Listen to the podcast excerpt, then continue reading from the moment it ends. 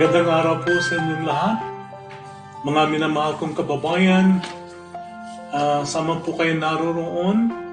Nawa po ay uh, nasa mabuti kayong kalagayan at kung kayo man po ay mayroong uh, dinaranas na mga uh, problema, itaas po natin sa panalangin ang Panginoon ang ating katugunan, kasagutan sa lahat po ng ating kabigatan sa buhay. Siya pong ating patnubay. Siya ang salita ng buhay, ang salitang nagbibigay buhay mula sa kanyang banal na kasulatan.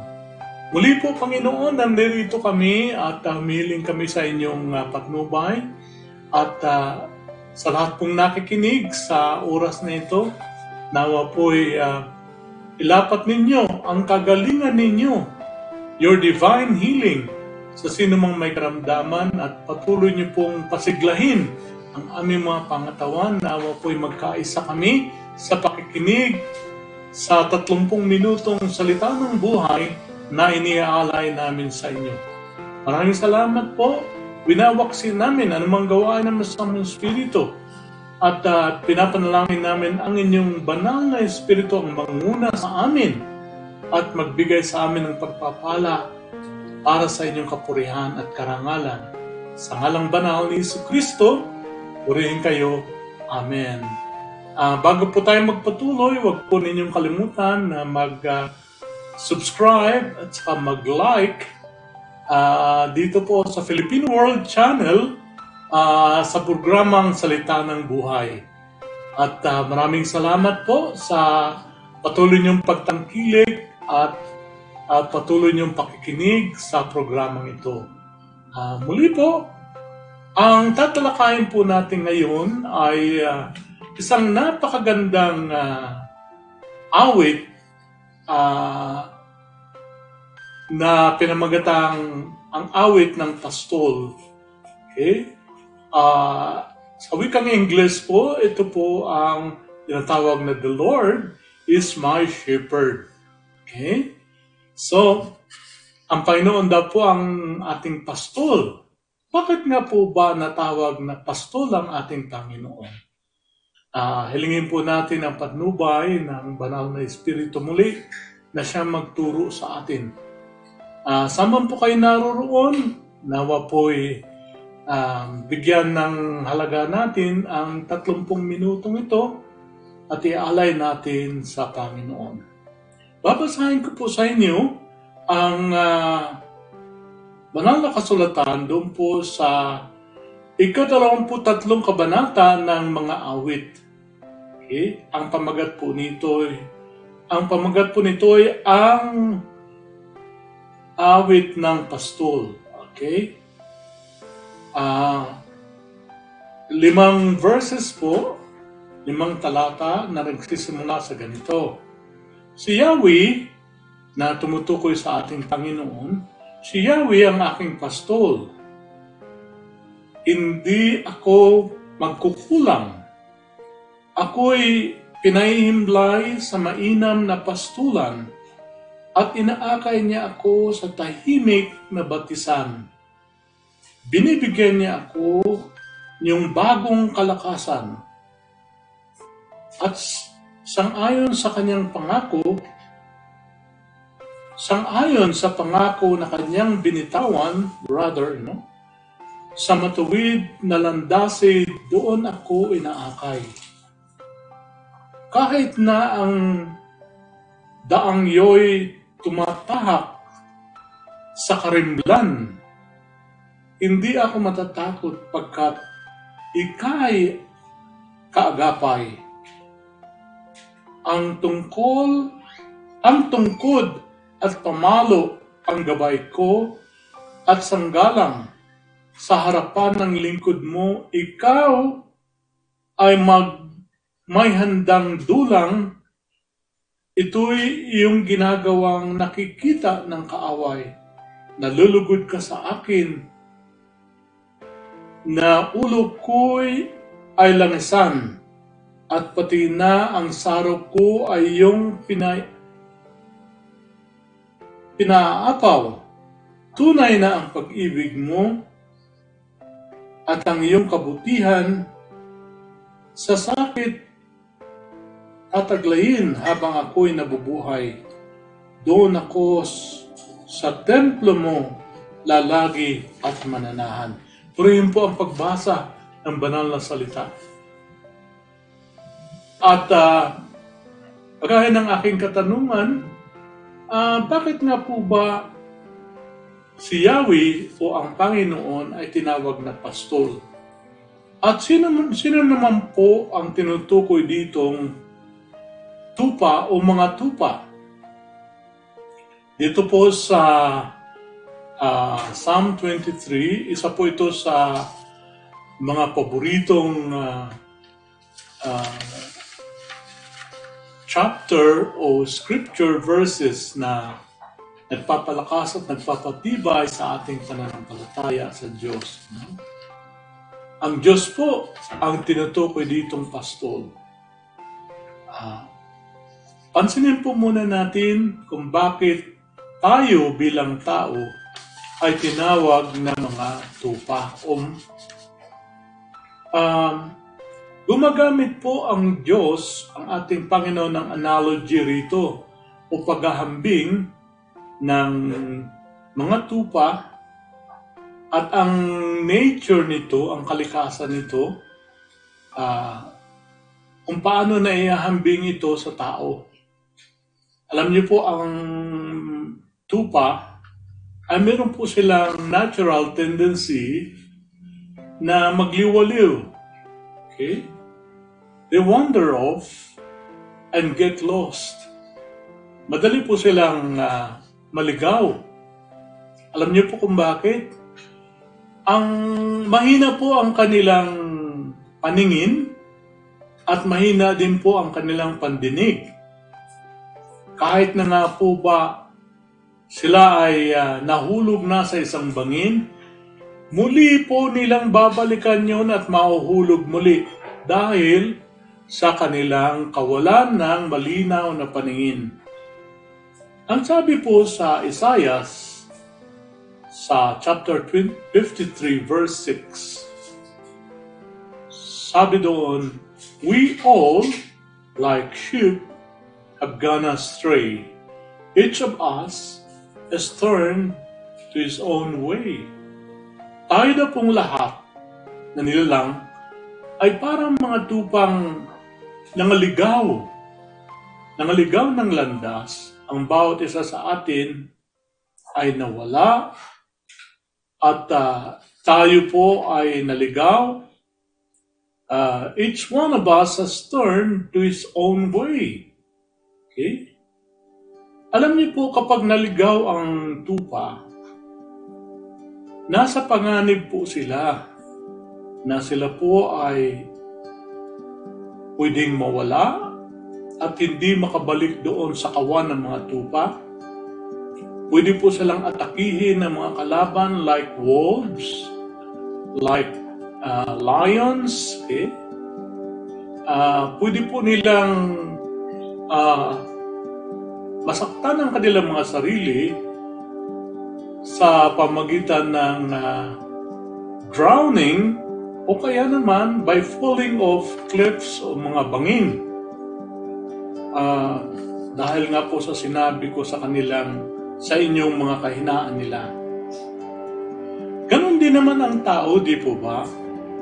Meron tayong strong tendency to go astray kapag ka sinusunod po natin palagi ang panawagan ng ating flesh, pupitan ng ating laman, kapag ka po ang sinusunod natin ay yung kalakaran sa mundong ito at hindi yung salita ng Panginoon, kung ang Panginoon ang ating pastol, tanging ang salita niya ang makapagbabalik sa atin doon sa kawan ng mga tupa. Kapag ka po sumusunod tayo sa buses ng ating Panginoon o sumusunod tayo sa salita ng Panginoon, hindi po tayo nawawala doon sa tamang landasin na kung saan dinadala tayo ng Panginoon. Okay? Ah, alam niyo ang tao mayroong kalikasan, nature, to drift away. Okay? to reject God and to break the commandments of God. Kapag ka ginawa po natin yun, uh, nanganganib po talaga tayong makalimutan natin ang pabalik sa Panginoon. Maliban pong tayo ay magpakumbaba at magpasakop para makapanumbalik tayo sa pag-iingat, paglingap, pag pangangalaga ng ating Panginoon. Okay? Uh, ang mga tupa po pala ay basically they're helpless. They're helpless creatures who really can live long without the help of his shepherds. Okay? So masyado po siyang dependent doon sa kanyang mga shepherds. Ganon din naman ang tao. Malibang ikaw ay dumepende sa kalinga at pangangalaga ng Panginoon, para ka pong ligaw na tupa na walang direksyon ng buhay. Kahit na anong sikap mo po, kung wala kang patnubay at bendisyon at direksyon mula sa banal na Espiritu ng Panginoon, talaga nga pong mawawalay ka ng landas. Sa panahong ito, lalo tigit, marami ang nawala ng trabaho, marami ang nagkakasakit dahil sa pandemic o health crisis. Kailangan natin ang gabay, patnubay, kalinga ng ating Panginoon. Ah, uh, masyadong mabagal po ang ship Kapag hinabol po siya ng kanyang mga kalaban like wolves and lions, Madali po siyang maabutan. At uh, kapag naabutan po siya, talagang nangat-ngatin siya. Kakainin siya. Ganon din naman kapag wala ang kalinga ng Diyos sa atin, mabagal po tayo sa mga reaksyon doon sa mga dapat nating iwasan, dapat nating uh, uh, ipamuhay, hindi po natin masyadong uh, naririnig ang buses ng Panginoon sa pamagitan ng kanyang banal na salita kung tayo po ay nawawalay ng landas. Ang sabi nga po naman ng Panginoon sa John chapter 10 verse 11, I am the good shepherd. The good shepherd lays down his life to the sheep. I am the good shepherd. Okay? I know my own and my own know me. So, si Jesus, ang ating Panginoon ay nagpapakilala, siya daw po ang mabuting pastol. Okay? Bakit po siya naturingang mabuting pastol? Dalawang bagay po. Unang-una, ang sabi niya sa 1 Jews, John chapter 10 verse 11, sabi niya, ang tunay na mabuting pastol, sabi niya, He lays down His life for the sake of His sheep. Okay? Iniaalay niya ang kanyang buhay alang-alang sa uh, kanyang mga tupa. Ginawa po ba yun ng Panginoong Sus sa atin? Tayo pong nanumbalik sa Kanya at kumikilala sa Kanya bilang ating personal na Panginoon tagapagligtas. Ginawa po ba yon sa atin? Opo, ginawa po niya sa pamagitan ng pagdurusa, pagpapakasakit, pag uh, ako ng mga kasalanan natin sa krus ng Kalbaryo. Siya po ang namatay imbis tayo kasi siya lamang po ang kwalipikado dahil siya lang ang may banal na dugong na itigis sa krus ng Kalbaryo. Po tayo, mayaman mahirap, bata't matanda, tayo po ay nagkasala. At uh, tayo po ay talagang uh, we are condemned to die in the eternal damnation. Doon po sa tiyak na kapahamakan, pero inako po yun ng Panginoon. Talagang tunay siyang mabuting pastol dahil hindi niya isinaalang-alang ang kanyang sarili, inialay niya ang pagsasakripisyon voluntarily. Inialay niya ang sakripisyong yun na siyang naging kabayaran ng ating mga kasalanan at ito'y tinanggap ng amang Diyos. At lahat po ng nagkasala na nagpakumbaba at tumanggap sa Kanya ay nakasama sa Kanyang banal na pamilya. Okay? In Bible time, shepherds talagang uh, defaced, dangerous um, risk. Yung mga, yung mga kwan, pastol noon sa Bible times, talagang sa pangangalaga nila sa kanilang mga tupa, inilalagay nila ang kanilang buhay sa tiyak na kapahamakan. Okay? Kaya nga, kung mabuti kang pastol, nakahanda ka dapat dito. May tinatawag ditong pamalo at tungkod. Uh, yan po ang discipline ng Panginoon. Yan po ang Word of God na siyang sword of the Spirit na siyang panlaban natin sa ating kalabang spirito. Okay? At isa po sa magandang halimbawa, isang magandang ehemplo ng uh, mabuting pastol ay si David po ang lingkod ng Diyos. Okay? So, tayo naman po, we are spiritually blind and lost in sin bilang mga makasalanang tao.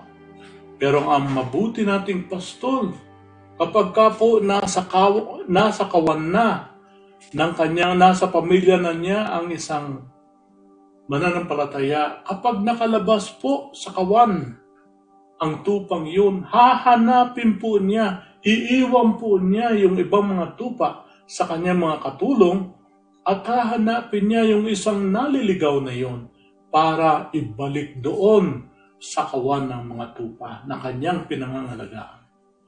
Ganyan po kabuti ang ating Panginoon. Ganyan po kabuti siya doon sa mga taong nananalig at naniniwala sa Kanya.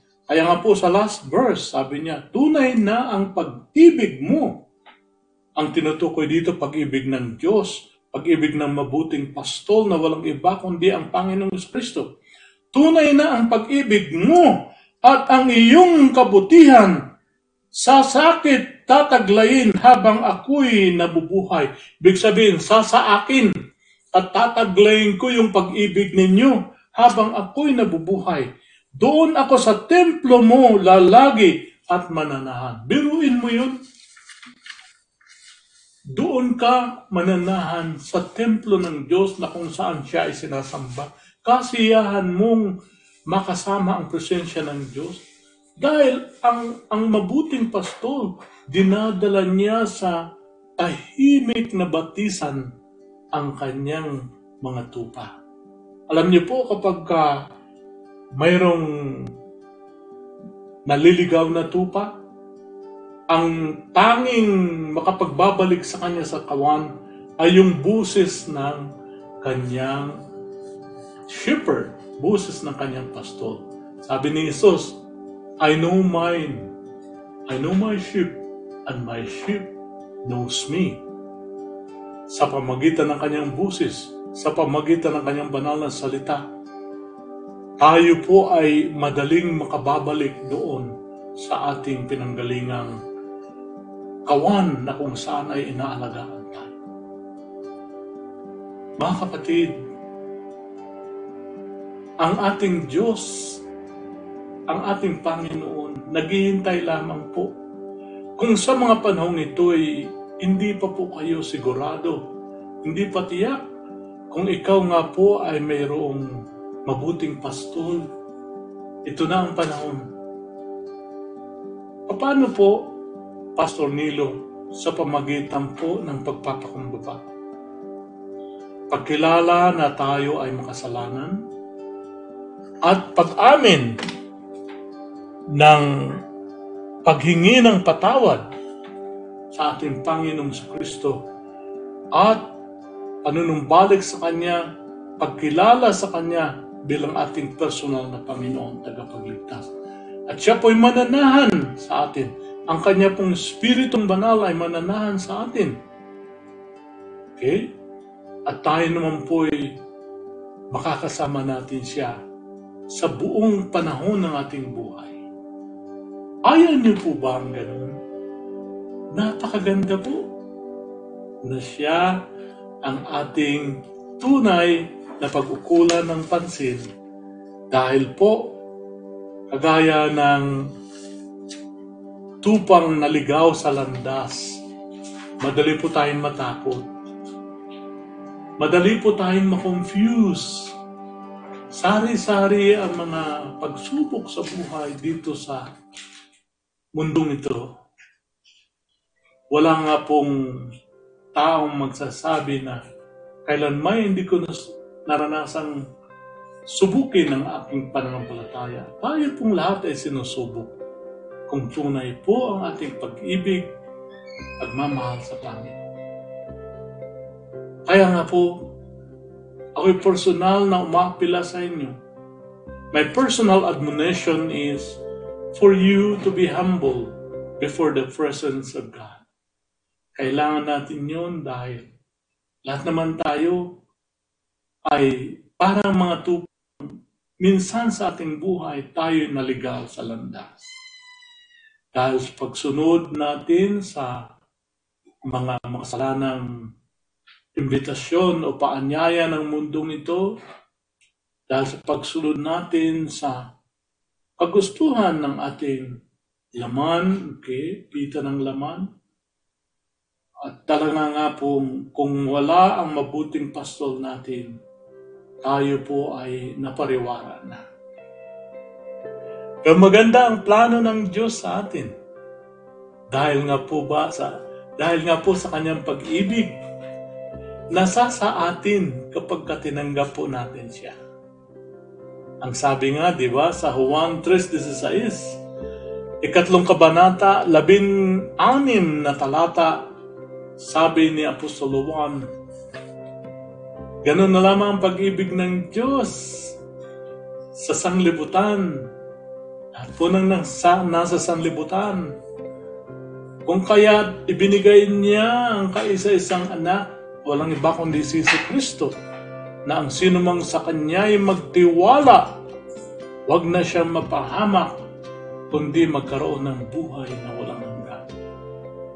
Buhay na kasama ang Diyos Buhay na pinapatnubayan ng banal na Espiritu.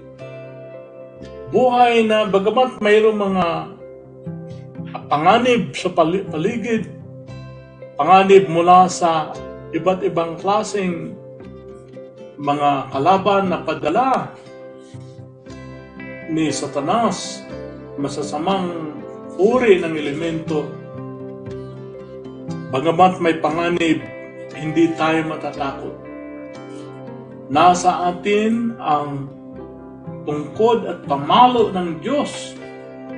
Yan po ang mga binagamit ng isang mabuting pastor na walang iba kundi ang salita ng Panginoon at ang pagdidisiplina niya sa atin upang hindi tayo mawalay sa tamang landasin sa pamamagitan ng patnubay ng Espiritu Santo.